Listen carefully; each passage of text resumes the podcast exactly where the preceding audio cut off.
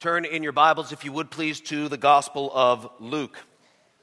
The Gospel of Luke, chapter 19. So, we're taking a break from our Family Matters sermon series to do a message that really could have been entitled People Matter, as we look at the sanctity of human life and what the Lord's Word has to say to that particular topic. And while the abortion numbers really are staggering, and while what is going on in our country and our world, particularly for those who have no voice, literally and metaphorically speaking, the preborn, is certainly alarming. I'm a baseball guy, and there's 162 games in a season, and you got to have the long view. And you have to also understand that it's my personal opinion that God is working through the pro life movement in a number of ways. Because as high as the numbers of abortions are that are happening in this nation, you need to know that year over year they're decreasing. And for that, we are incredibly grateful. And while we'd want to see them go away entirely, we also want to celebrate the wins that God has afforded us. There's also many reasons to believe that young people right now, not people within our legislatures and not people who are voting yet, but that young people right now are showing themselves to be what is perhaps the most pro life generation ever. And now that's not the reason we're gathered here today, but I wanted to let you know just how things look from this non expert with an internet connection. So I just wanted you to know what I'm seeing, what I'm sensing, and for you to be encouraged that I really do believe that God is on the move and that God is changing things and that we're in a different day and age. But we need to continue to pray. And most importantly, more than any of this stuff, more than all these statistics, we need to look to God's word to see what God has to say. We need to look for hope and help from the only one who can give lasting hope and lasting help. And that's not me, and that's not you, and that's not anyone in any legislative office or on Capitol Hill, but that is King Jesus. And so the reason we've gathered here today is to worship King Jesus and to hear from him. And so, if I could encourage you to do one thing throughout the remainder of our time together, it's this. And I said this last year when I preached on it, 52 weeks ago today. Consider the following three, four word question more than anything else What should I do?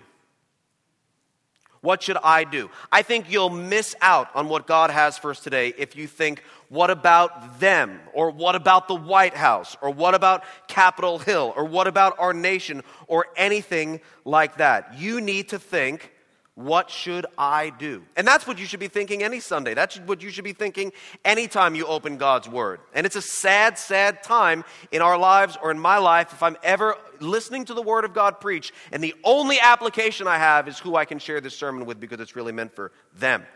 Who I can share this message with because it's really going to be helpful for them. We should always be looking to God's Word for hope and help as individual ch- children of God. So when you're tempted to think of application outside of yourself, rein it in. Rein it in and ask yourself, or better yet, ask the Lord, what should I do? Hopefully, you're already open to the Gospel of Luke, chapter 19. Would you stand, if you're physically able, in honor of the reading of God's holy word? Follow along silently as I read aloud Luke, chapter 19, beginning in verse 1. This is what the Word of God says. He, Jesus, entered Jericho and was passing through. And behold, there was a man named Zacchaeus. He was a chief tax collector and was rich. And he was seeking to see who Jesus was, but on account of the crowd, he could not because he was small in stature. So he ran on ahead and climbed up into a sycamore tree to see him, for he was about to pass that way. And when Jesus came to the place, he looked up and said to him, Zacchaeus, hurry and come down, for I must stay at your house today. So he hurried and came down and received him joyfully. And when they saw it, they all grumbled, He has gone in to be the guest of a man who is a sinner. And Zacchaeus stood and said to the Lord, uh, Behold, Lord, the half of my goods I give to the poor. And if I have defrauded anyone of anything, I restore it fourfold. And Jesus said to him, Today salvation has come to this house, since he also is a son of Abraham. For the Son of Man came to seek and to save the lost. The word of the Lord. You may be seated. And so we've got a lot to cover today, and we're looking to God's word for this important topic of the sanctity of human life. So let's get right to it. The first point, and something that I want to remind you of, or perhaps tell you for the first time ever, and that is this human beings are unique from the rest of creation. Unique from day one was the theme at the March for Life this year. It's important for us to acknowledge again, or perhaps say for the very first time in your hearing, of the uniqueness of women and men, boys and girls, young and old, born and preborn, near and far, compared to the rest of every created thing. You'll see in your outline Genesis 1, verses 26 and following. God creates people in his image and likeness, and that's unique to human beings alone. Verse 26 says, And then God said, Let us make man in our image, after our likeness, and let them have dominion over the fish of the sea, and over the birds of the heavens, and over the livestock, and over all the earth. Verse 27 So God created man in his own image. In the image of God, he created him. Male and female, he created them. Furthermore, God gave people dominion over the rest of creation. The next verse, Genesis 1 and verse 28. God blessed them, and God said to them, Be fruitful and multiply and fill the earth and subdue it and have dominion over the fish of the sea and over the birds of the heavens and over every living thing that moves on the earth. Hey, if there's a word that is super politically incorrect this day, it's got to be dominion, right? But it's biblically accurate. It's something that God has given men and women alone, human beings alone. God created human beings and gave them dominion over all his creation. Psalm 8, verses 6 and following says, You have given him dominion over the works of your hands, and have put all things under his feet all sheep and oxen, and also the beasts of the field, the birds of the heavens, and the fish of the sea, whatever passes along the paths of the sea. And so, we as human beings, we as men and women, we are what you might say viceroys right? A viceroy is uh, someone who rules or has dominion, but only as a representative of another. And so our authority, the dominion that we have, is not ultimate because we represent Jesus Christ. Paul uses this picture in the New Testament when he's writing to the church at Corinth and he says, We are what? Ambassadors for Christ. 2 Corinthians 5 and verse 20. God makes his appeal through us. And so God works through us. God grants us dominion, but no earthly authority is ultimate, and so we are unique because we have dominion and serve at the pleasure of King Jesus. But there's something else that I want you to know. I want you to see that God creates us in his own image and likeness. I want you to see that we have been given dominion over all of creation and that these things are unique to human beings and human beings alone. But keep your finger in the Gospel of Luke 19. Flip over to Psalm chapter 8. I want to show you something in your Bible. Psalm chapter 8, because God also says that we matter more than other created things. You say, well, that doesn't sound very nice. Well, it actually it does for us. We're humans, right? We, we like that. So that we matter more than the other things that God has created. We read this in Psalm 8, and we also read this in Matthew chapter 6 and verse 26. Look at the birds of the air, Jesus says. They neither sow nor reap nor gather into barns, and yet your heavenly Father feeds them. Are you not of what? More value than they? A rhetorical question that Jesus asks, and the answer is obviously yes, we are of more value than birds. Why? Because God has created us that way. But now take a look at Psalm chapter, uh, Psalms 8 and look beginning in verse 1. And I want to call something to your attention that I found very, very interesting as I was preparing for this sermon. Beginning in verse 1 O Lord, our Lord, how majestic is your name in all the earth. You have set your glory above the heavens. Out of the mouth of babies and infants, you have established strength because of your foes, to still the enemy and the avenger. When I look at your heavens, the work of your fingers, the moon and the stars which you have set in place, what is man that you are mindful of him, and the Son of Man that you care for him? And then you have a verse, verse 5, that says, Yet you have made him a little lower than the heavenly beings and crowned him with glory and honor, something to that effect. If you read that literally, or you had a more literal translation, do you know what you would read? Verse 5 would read, You have made him little less than God and crowned him with glory and honor. It's kind of a big deal, right? Speaking of mankind, you have made him little less than God. A distant second, nonetheless. but wow, what a way to put that. What a way to look at that, that we have been made a little less than God. And if you're a Holman Christian Standard Bible reader or a NASB, or, you'll find that in your Bible. A little less than God? That's a big deal. There's not a single other piece of creation that is ever given a description remotely close to that. Not even close. We're made in God's image and likeness. We've been given dominion over all of God's creation. We certainly matter more, and we're a little less than God. But here's something else that I want you to see. Letter D in your outline God teaches us more than any other created thing. Job 35, verses 10 and following. But none says, Where is God my maker who gives songs in the night? Verse 11, who teaches us more than the beasts of the earth and makes us wiser than the birds of the heavens. we say, because that's because we have brains and we have the ability to understand these things? Yeah, I feel like God created us with that, right? I think God could teach, you know, a wildebeest is everything that He's taught us and make them just as wise and just as relationally capable. But why doesn't He? Because He doesn't. Because human beings matter more, because we've been created in His image and in His likeness. And that's by God's design, that's by God's decree.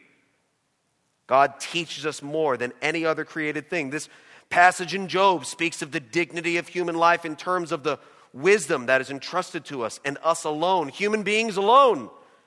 God chooses us who are created in his image, who matter more than the rest of his creation, to the people to be the people who are taught more than all other created things. We're entrusted with an awareness of God and for those of us who are believers, we have the very message of hope, the gospel of our Lord and Savior Jesus Christ that is able to reconcile those who are lost and dying to their Creator, God. And as we'll discuss later, it's this very message of hope, this message of salvation that is our best resource in advocating for those without any voice.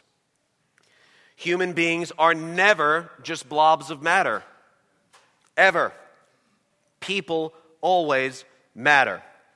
And that's something that we need to cry out in this culture in which we live that they're not just blobs of matter when they're in utero, and they're not just old and aging and useless blobs of matter when they're towards the end of their life. People always matter. People have value and dignity because of the way God created us. Psalm 139, verse 14 says, I praise you, for I am fearfully and wonderfully made. God's word tells us our creation is not the result of things just clumping together and all of a sudden you have a human. Look again at the words fearfully, wonderfully. These are this is unhurried, this is intentional, this is careful. Uh, look 139 verses 15 and following in the Psalms. My frame was not hidden from you when I was being made in secret, intricately woven in the depths of the earth. Your eyes saw my unformed substance. In your book were written, every one of them, the days that were formed for me, when as yet there was none of them. That means before we could be seen, we were seen. That means before we could be known, we were known. Before we had a name, we had a name. That means before we had a plan, there was a plan. And that all at the result of our sovereign, gracious Creator God, who has instilled His image in every man, woman, boy, and child and girl. I spoke with somebody in between the service who let me know that they were expecting and said that his wife was eight weeks along. That's great. I'm sure he found out, I don't know, maybe four weeks ago. And he was four weeks late to the party. God knew from the beginning right? When I found out that our that, that my wife was expecting, we found out, I don't know, four weeks in, six weeks in, that's and I'm we're excited and we're surprised and we're we're taken a taken aback. And God's like, Yeah, bro, this is old news. Knew this, planned this, not a big deal. I'm God. Because the Bible never speaks of a time when a person doesn't matter. God doesn't seem as concerned as our society is with viability or age or size as an indicator as to when humans created in his image have value. There's no mention of a time period when a person doesn't have God given significance and dignity, even when God is the only one who can see us, the only one who can know us, the only one who knows our number of days. And there's a clear, distinct category in which people find themselves among all of what God has been creating. It's that sacred beginning that informs our perspective on people, born and unborn, from the womb and the tomb to the tomb and everywhere in between. People are unique. They are special. They have dignity. But here's the thing. We learn of legislation being passed and we see the trend line of our culture. For example, in my home state of New York, where Governor Andrew Cuomo, who, fun fact, attended the same unbelievably pro life Catholic high school I did, is leading the charge where now abortion on demand is more available and accessible than ever before. We learn of people in other bodies of legislation seeking to pass legislation in which a, a, body, a baby who survives an abortion and is born alive may not have to be cared for by medical personnel who took an oath to do so if they and or the mother don't desire the child to be resuscitated. We learn of these things and so many more. And we're reminded that ours really is a culture of death which we then remember didn't start with Roe versus Wade in 1973, but with Adam and Eve in Genesis 3. And everything that has transpired since then serves to remind us of the day that sin came into the world through one man and death through sin, and so death spread to all men because all sinned. Romans 5 and verse 12. And this is why, friends, this is why this is a gospel issue first and a legal issue second. See, we didn't decide, hey, let's just dedicate one Sunday a year to politics. Let's dedicate one Sunday a year, just one. We're always preaching from the Bible. Let's just dedicate one Sunday a year to public policy and make sure that people, I mean, we'll, we'll start and close with prayer and we'll throw some Bible verses in, but let's really talk about public policy and the direction our culture is going. That's not the reason we're doing this. This is a gospel issue, and that's not just a catchy phrase that we want to attach to the thing that we're most excited about. And I'll see if I can explain this to you uh, by taking you back to a very basic economic principle that you may remember from high school called supply and demand. And you say, okay, what does this have to do with the sanctity of human life? You've gone to 3 Peter. This is not scriptural. Where are you going? What's going on? Well, I'll tell you. The legislation that has recently passed in New York is terrible and sad and drastically affects supply. Because you might say that now abortion is more accessible or more available to anybody who is seeking it. Uh, that it's more available on a timeline sequence as far as how old the baby is, that now, right up to the time of birth, somebody would be able to seek an abortion. That an abortion can be given by someone who's not even necessarily a trained medical professional. You would say, My goodness, oh God in heaven, the supply of abortions have increased. And so, if we get different legislation passed, whether it's in New York or in our country or whatever, if we overturn Roe v. Wade, which I hope and pray we do, that would drastically affect supply, right? That would drastically affect the availability, the accessibility of people to what they see as a medical procedure called abortion. And that would, in a sense, defend and promote the sanctity of human life and be a very good thing for the preborn. That affects supply, but you know what? You can't legislate away demand. Do you know why? That's a hard issue. That's a mind issue. That's a worldview issue. And there's not a law that can save. There's not a law that can legislate away demand. We can legislate away accessibility, but have we really won, we as people who know and love the Savior, we as people who march for life but also march for eternal life, have we really won if we've just told people they need to go to a different country or a different state to get an abortion? We can legislate away supply, we can't legislate away demand. Because the only thing that changes the desires of people's heart and what they crave and what they worship is not a law and it's not a policy, but it's the gospel of our Lord and Savior, Jesus Christ. And so it's not either or, but both and. We care about the supply and the demand, right? But we look to God to change people's hearts. We look to His Word to impact people's lives, to change what they want, perhaps just as God did for you. Where you can look back on your life and see how God has changed what you want, how much of what you want, what you value, what you prioritize, because God is growing you and changing you to be more like Him and less like yourself.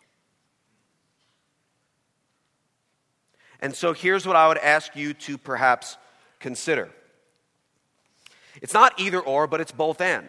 We care about supply and demand. And my question is this How often, just think about it, how often do you have the chance to impact public policy, which deals with supply, which is important? And how often do you have the chance to impact someone's life with the gospel, which deals with demand? Which opportunity comes around more often for you? How often does the average Christian have the opportunity to vote, which deals with supply? And I hope you would vote pro life. And how often does the average Christian have the opportunity to show the love of Christ to someone, which might influence demand? How often does the average Christian have their voice heard by their lawmakers? And I think that's important. I hope you call, I hope you write, I hope you march, I hope you protest, I hope you sign petitions. I do all those things. I'm just asking you to compare those opportunities with the number of opportunities you have to begin a gospel focused relationship with someone or to show love and compassion to someone considering an abortion or to show love to someone who, who, no matter what syndrome comes attached to them, or to show compassion to the person whose children are caught up in a foster care system, or to show mercy to an orphan or a widow or a sojourner or whatever, whoever we come into contact with. Why? Because all people, born and unborn, bear the image of God and are unique from day one and until the time the Lord sends them to eternity. And so it's not either or. But I just think so often, since we hear about this and read about this and talk about this in the context of policy, public policy and politics, we think that's our way. That's our goal. That's the way to do this. And I'm not saying there's no place for that. Okay, I've been to the March for Life the last three years in a row. I'm not saying there's no place for that. I'm just saying I go to the March for Life one day a year. Isn't it a sad thing if that's the only thing I do for the unborn and I just wait 365 more days to do that again? Isn't it a sad thing if the only thing I do with the eternal life that I have and the hope of the gospel message that I have, the only thing I ever do to impact people's lives for this very important cause is to make sure that I vote appropriately. We don't put our hope in these things, even though we work within this system. We put our hope in Jesus Christ. We put our hope in the good news of the gospel. We put our hope in Jesus Christ, who says that he's going to build his church and the gates of hell will not prevail against it. And that's the message that affects demand.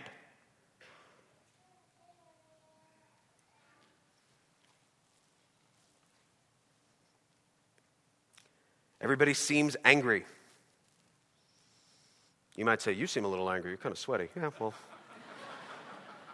it's been a weekend, brother, let me tell you. James 1 tells me that my anger will not be used to produce the righteousness of God. Are you familiar with that? I always think in my parenting, this is different, though. Yeah, this is different. It's really not. And it's not a sin to be angry. When you see things happening in this world that you know don't represent Christ's values, you should be angry. God gives you that anger as an alert, He does not give you that anger as an answer. And so, if you think it's that anger that's going to bring about the righteousness of God, you are wrong. But you know what? It's way cooler to be angry than it is to be compassionate. Right? Just not as not as cool to post the compassionate quote, it's just way cooler to, to post the angry one. Not as attractive and cool and sexy to be the compassionate person, to be the angry person. But I'm telling you for a fact that this battle or any battle is not going to be won on the basis of anger. But that the long term impact that changes people's lives, that changes what people want, that gives them a heaven to gain because they have a hell to shun, comes with compassion through our Lord and Savior, Jesus Christ.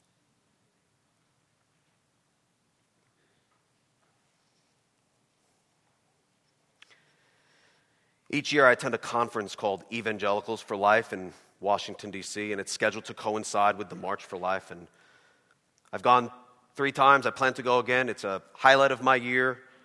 Um, two of those times, I've chosen to bring my son along, and uh, he would come to some conference sessions with me and then hangs out in the hotel, or I'm crazy enough to let him ride around the metro around D.C. by himself. But we participate in the March for Life together which is probably, for me, one of the most meaningful experiences and coolest memories I've ever had as Peter LaRufa. Like as a as American, as a dad, as a Christian, it's it's a really special thing. Justin would typically, uh, Justin's the one I've, I've taken with me thus far. He's, he'll typically make a sign. So one year he made a sign and put some Bible verses on it and drew a picture of Yoda and said, Judge me by my what? Judge me by my size, do you? Size matters what? Not. Quote from Star Wars. That got a lot of attention. People started a lot of cool conversations. I take the sign that the conference gives me. Look like everybody else. Hold it up. He's up there coloring with Sharpies. Please don't ruin the hotel floor. Last time he uh, drew a picture of, I don't remember if it was Horton Hears a Who or just the cat in the hat, and says, A person's a person, no matter how small. Put that on there. Now, that's not scripture, but it's scriptural, right? Persons, we would agree with that. Reminds us of what we spoke of earlier that there's no size or age or any factor that gives someone personhood, but God and God alone, who creates us in his image. He gives us the personhood that is ours from the womb to the tomb. And there's no status, no size, no nothing that, oh, now you matter. Wait a minute, how old? Wait a minute, what's the weight? Wait a minute, what's anything? Okay, as long as this box is checked, this person has dignity. As long as this has happened, this person has value. We'll care for you if. Okay, that's the other side. Ours is a side of pro life, that we love people, that we know that human beings have dignity and value, and we don't have to say only if and then fill in the blank. And so we can come alongside and say, yeah, the sign's actually accurate. A person's a person, no matter how small. Hey, speaking of small people, let's talk about Zacchaeus. You see what I did there? Look to Luke chapter 19. Luke chapter 19. Let's just walk through what is happening here. There actually is more to that than me just saying that Zacchaeus was a wee little man. So, Luke chapter 19. Hey, by the way, I learned that song as an adult. That's really weird if you learn that song as an adult. I didn't grow up in a church that Sarah sang it to me. He's like, oh, yeah, it goes like this. Zacchaeus was. And I'm just staring there in my 20s like this. Like, Where have you come from? How many of you know that song? Raise your hand, you know that song? Yes, so I'm in the minority, all right? Whatever. Luke chapter 19, beginning in verse 1. He, here's what's going on. He entered Jericho, he, Jesus, on his way to Jerusalem for the Passover. He's entering Jericho so that they can avoid Samaria. Verse 2 Behold, there was a man named Zacchaeus. He was a chief tax collector. See that term in verse 2, chief tax collector? You're not going to find that used anywhere else in the New Testament. The only time that that term is ever used to describe a tax collector. And that's what Zacchaeus was. He may have been a wee little man, but he was a big man on campus. Why? Because he was the chief tax collector and he was at the top of the pyramid scheme. So he not only collected taxes, but got a cut from other people who collected taxes. That's who this guy was. Okay? If there's anyone that you would have thought you have the right to dislike, it would be Zacchaeus. This is, nobody looks at Zacchaeus, oh, poor Zacchaeus, poor thing, bless his heart. That never happens. Right? Woman at the well, you can feel compassion for her. You look back on, she's been in a bad way. Woman caught in adultery, you say, wow, I wonder what that was like. That was really sad. Look at how Jesus shows mercy. Zacchaeus, abuses his power, extorts money out of people, encourages other people to extort more because he's going to have to take a cut, and then that's going to make other people have to take, a, take more of a cut. This is a guy that you would have the right to dislike. Makes all the sense in the world. And so Zacchaeus couldn't see Jesus because he was small in stature. And so he ran ahead and climbed into a sycamore tree to see him, which I can relate to being the towering five foot nine that I am in these shoes. So it's, you know, I can picture kind of like I'm at a parade, and, you know, I remember like when I was little or last year, if I wanted to like get in the front and make sure that I could see what was going on, you kind of run ahead and climb up onto a lamppost and kind of like hang off and look out. And this is like stuff Roger Patterson doesn't know how to deal with. He's never experienced this. He's never experienced. And so you kind of look out and you can see what's happening. This is what Zacchaeus is doing. What does the tree represent? Height, altitude, a view, a, a place to have a view. And so Zacchaeus climbs into that tree. And when Jesus came to the place, he, Jesus, looked up to Zacchaeus and said, Zacchaeus, hurry and come down, for I must stay at your house today. And so he hurried and came down and received him joyfully. Verse 7 says this When they saw it, they all grumbled. He has gone in to be the guest of a man who is a, who is a sinner. What I want to call to your attention here is first point, verse 7. Jesus does not succumb to the social pressures or what I'll call identity politics of his particular tribe. He is like completely unaffected by what his particular group of people would want him to do. Uh, when I say identity politics, I'm referring to when people align their positions, perspectives, or responses with the group with which they identify and forget completely about truth and certainly forget about God's truth. When they just are following the crowd and thinking through, well, because I'm part of this religious group or this racial group or this socioeconomic group or because I'm white collar, because I'm blue collar, I think this. We believe this. And so birds of a feather tend to flock together, and people stop thinking and just start following their own particular crowd. They don't think through moral values, they certainly don't think through godly values. And they forget about truth or reason their way away from truth and just need to follow their tribe and oppose everything that the other crowd or the other side believes because there's this fear that if I at all glance that way, I'm going to be associated with everything they stand for. And if I all act a little bit like that, I'm going to be associated with everything that they stand for. And pastors wrestle with this. Right? If I preach about the unborn, people will think I'm preaching about right wing politics. If I preach on loving the foreigner among us, the sojourner, people will associate me with the left. And so identity politics win the day. And that might be you too. If you advocate for the unborn, well, that's not really cool, right? That's not something, that's like your parents' thing.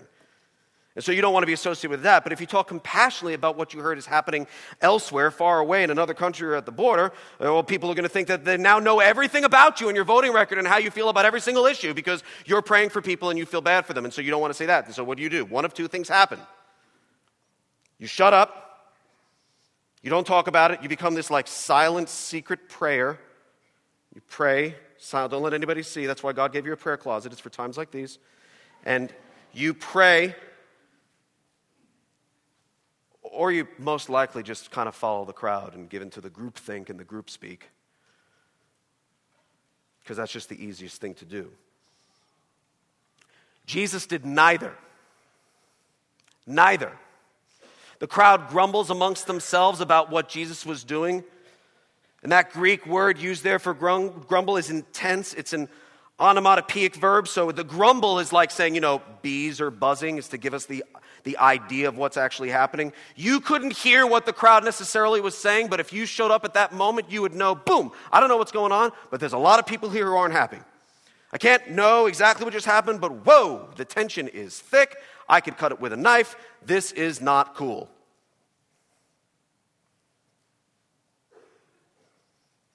This was intense disapproval. But you know what, Jesus? Unaffected, undeterred, not distracted. Why? Because Jesus is focused and is unbelievably, profoundly compassionate. And he sees Zacchaeus, watch this, as the person he is instead of the stigma that's attached to him.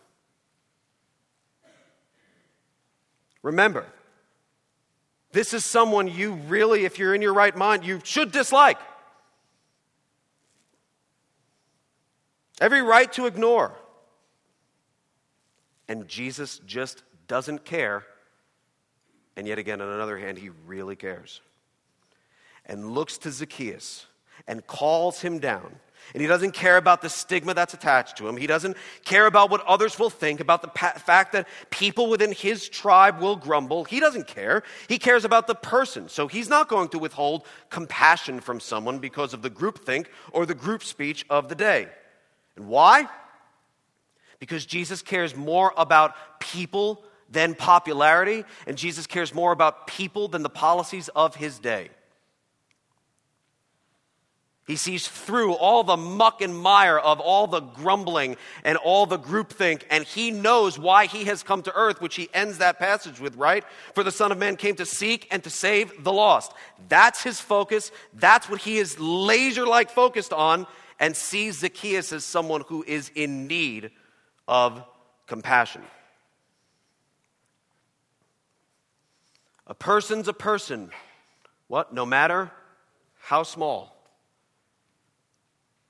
And Zacchaeus knows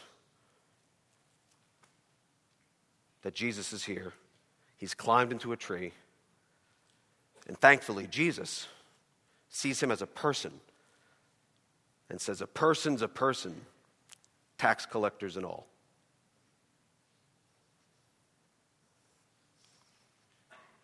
Swimming against the grain of his culture.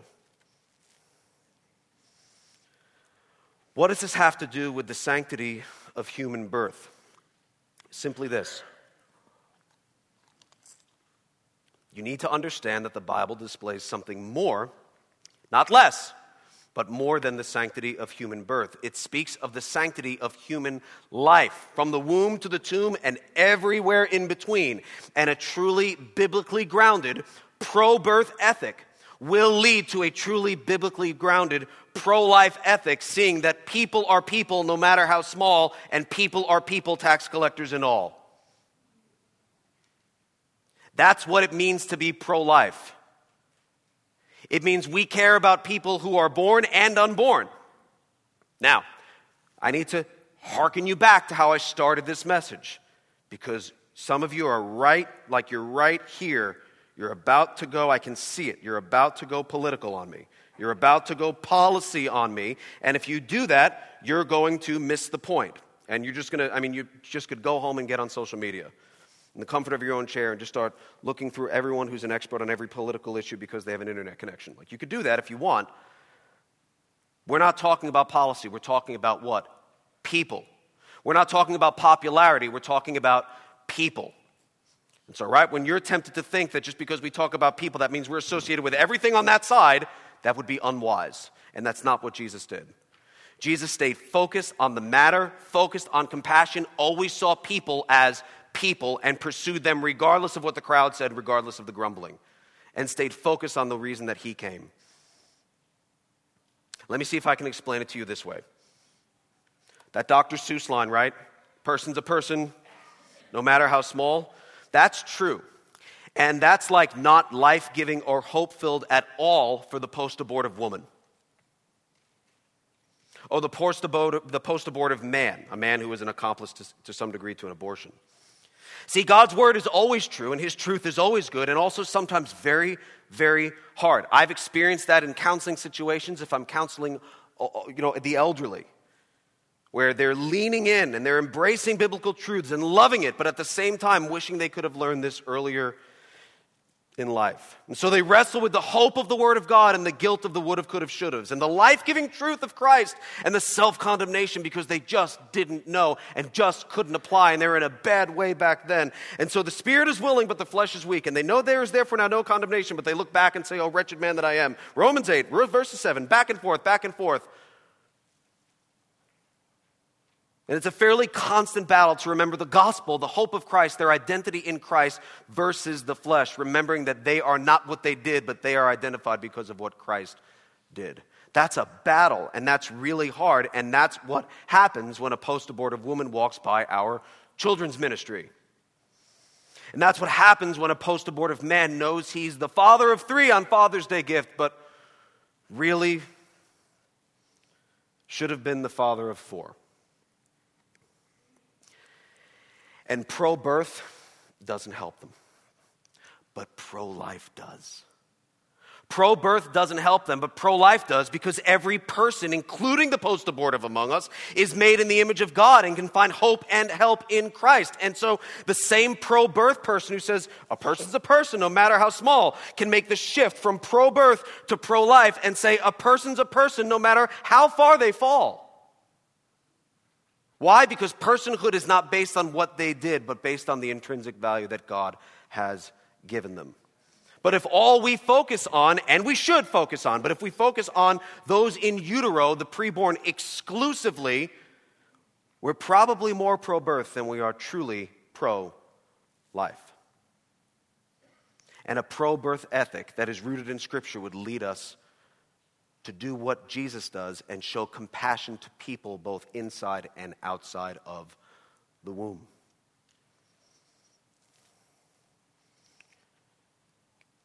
Sarah and I lost Justin in Old Navy once. Not recently, he's 15, but like when he was, I think he was about three. We lost him for about two minutes. Have you ever been there? Feels like nine hours. I thought she had him. She thought I had him. We don't see him. We look around for him for 30 seconds. We don't, can't find him. My heart sinks into my stomach. And I feel the beating down here, and now we're calling after him, and he doesn't respond. Okay, now another 30 seconds has passed, so we walk to the front of the store. Maybe he ran outside. I've totally got him sold into some slave circle. Like it's gone. That's it. And then all of a sudden, the store clerk comes walking out of the back room. There's this little pudgy kid holding a hanger and saying, Who's this little guy? And he, he's giving me that Jesus in the temple look like, Did you not know I would not be about my three year old business? Like, I got a hanger. I'm three. There's a door. I've got, a, got things to do.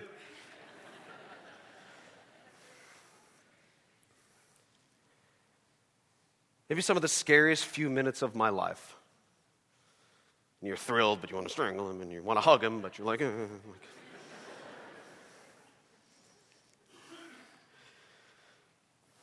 And so I read about children being separated from parents at the border. Don't go policy. And I think, man, that's hard. I don't think that because I'm a citizen. I think that because I'm a dad. Because I'm a person. Because they've been separated from their children for I don't know how long, but I'm going to go with longer than two minutes.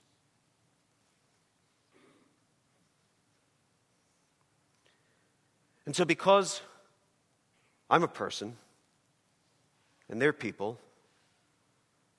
that makes me sad. Does it make you sad? Or do you need to know their story? Do they need to earn your compassion? Why were they there? What were they doing? I don't know, guys. I don't know. I'm not an immigration expert. I dare say probably you aren't either. But I'm a person and they're a person, and a person's a person both sides of the wall. And so that affects how I pray.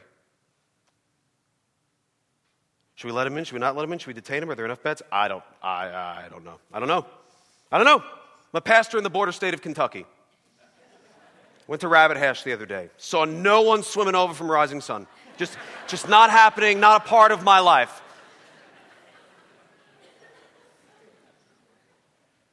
But a person's a person. Because I believe that the Bible teaches the sanctity of human what? What? Life. I care about the unborn and the born. that has nothing to do with my voting record. It just means I'm really, really sad about that. Are you scared to be sad about that because then you're more like the others?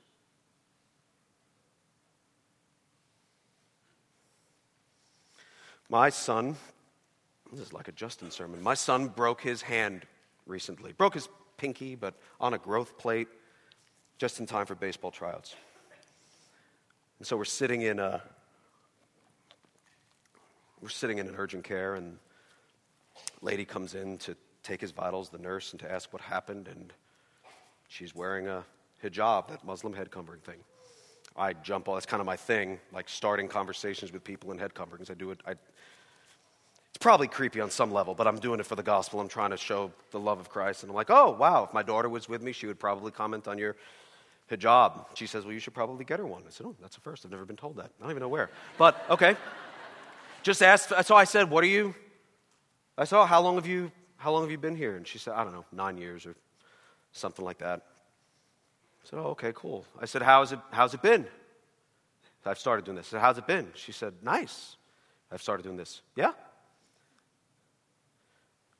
And she said, I'm not with my son, my adult son. Long story, I don't have the time to tell you, but long story of where the whole family came over. They've been here a long time. She has an adult, uh, several adult children, and just hard to be separated. He was in going to a school in another country, and he had a visa to come over, but now it's being delayed and doesn't really know why, and it's just hard. She's scared to leave because she doesn't know if she gets back. It's just, it's just really hard. And I said, "Wow, that's, that's really, really hard." I said, "Can I? I'm going to pray that you guys are reunited." I didn't do an in-depth investigation as to what their background was, if he belongs here, I think, yeah, I think God knows that. I don't think He needs me to bring that data to Him. But it's sad because a person's a person, Muslims and all. And because I'm more than just pro birth, I'm pro life. And because God cares about people and a person's a person, disabilities and all. And a person's a person, elderly and all. And a person's a person, you fill in the blank and all. A person's a person. And our hearts should be stirred with compassion toward people. Not if, just compassion toward people because that compassion, which is rooted in the life changing message of the gospel, is what will impact what people want and what people think. And hopefully, we would represent something more than just life on earth, but life in heaven. Praise be the Lord. What about you? Who is it that you have trouble loving now that they're born? Right? Totally would have been for them if they were in utero. Would have stuck up for them. But now they're born, and now they're whatever form of chief tax collector you can think of. Who is it that you have every reason to dislike, maybe even keep your distance from, maybe even tell others how bad they are, but probably should show compassion towards because they're also created in the image of God? Friends, loving people in this way will never be popular. Ever. Standing up for the unborn, not going to be popular. Showing compassion to people that the rest of your circle thinks you shouldn't show compassion towards, and now they're going to associate you with another side, it's not going to be cool. Jesus didn't care. I don't think you should either. I don't think I should either. And I think I should be motivated by the compassion that has been shown me because you know what occurred to me as I preached this message? God had every reason to dislike me. That I'm the Zacchaeus in God's eyes. That God had every reason to give me the judgment I deserved, to lump me together with the sin that I am, to send me to the hell that I've merited. But like Paul says, but I obtained what? Mercy mercy because of Jesus Christ. And so let's be people who consistently show mercy and grace. That our speech would be seasoned with it, that our advocacy efforts would be affected by it, that our voting record would be impacted by it, and that it would all be for the glory of God because of the love, compassion, and mercy we've been shown because a person's a person, and may God bless us all. Father, we come before you uh, confused, sad, with a wide variety of emotions and a desire to please you. And we come before you like kids. That's who we are. We're kids. Looking up to their daddy, saying, I don't know what to do. Would you help us to take a step? We'd be foolish to believe that it's the same for each and every one of us, but would you show us what one step would you call us to take individually? Which way should I walk? What should I do? How can I please you? Because you've blessed me with life and that I have it abundantly in Christ. We pray this in Jesus' name. Amen.